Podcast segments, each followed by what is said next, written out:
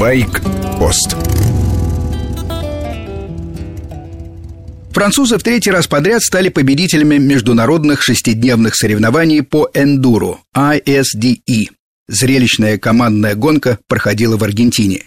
Команды национальные, то есть спортсменов перекупать нельзя, они должны быть гражданами своих стран.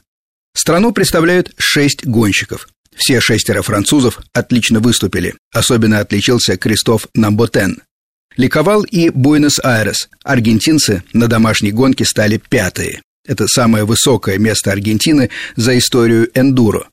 В прошлом году на Сардинии они были только восьмыми.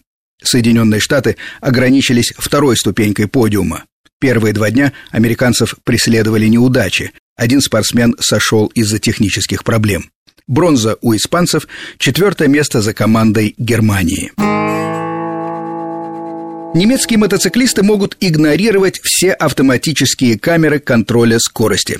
Снять нарушителя в угон, то есть сзади, технически не проблема. Казалось бы, все устраивает. Номера есть сзади и у мотоциклов, и у автомобилей. Но как определить, кто за рулем? Чтобы избежать путаницы, решили делать фото спереди, так, чтобы помимо номерного знака через лобовое стекло было видно лицо водителя. Но в кадр стали попадать и те, кто сидит на переднем сидении. Последовали бракоразводные процессы. Ревнивые супруги видели совсем неподходящих пассажиров, а безупречно зафиксированная камерой место, дата и время давали четкое представление, когда, где и с кем был муж.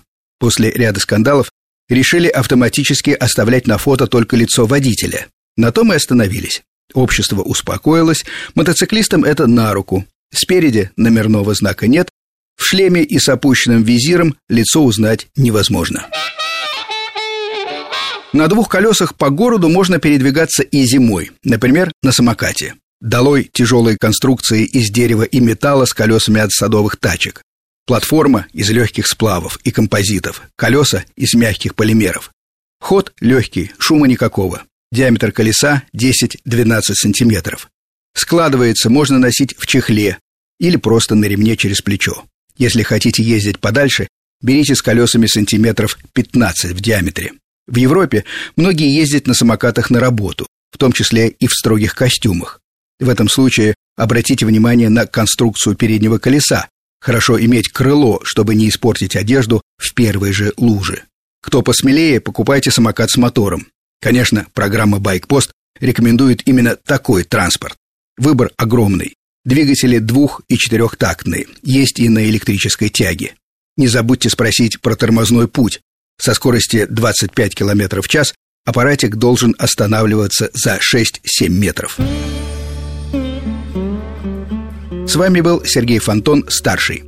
Байкпост для сторонников и противников двухколесного транспорта. Сторонники радуются, противники негодуют, а программа «Байкпост» катится по эфиру вперед.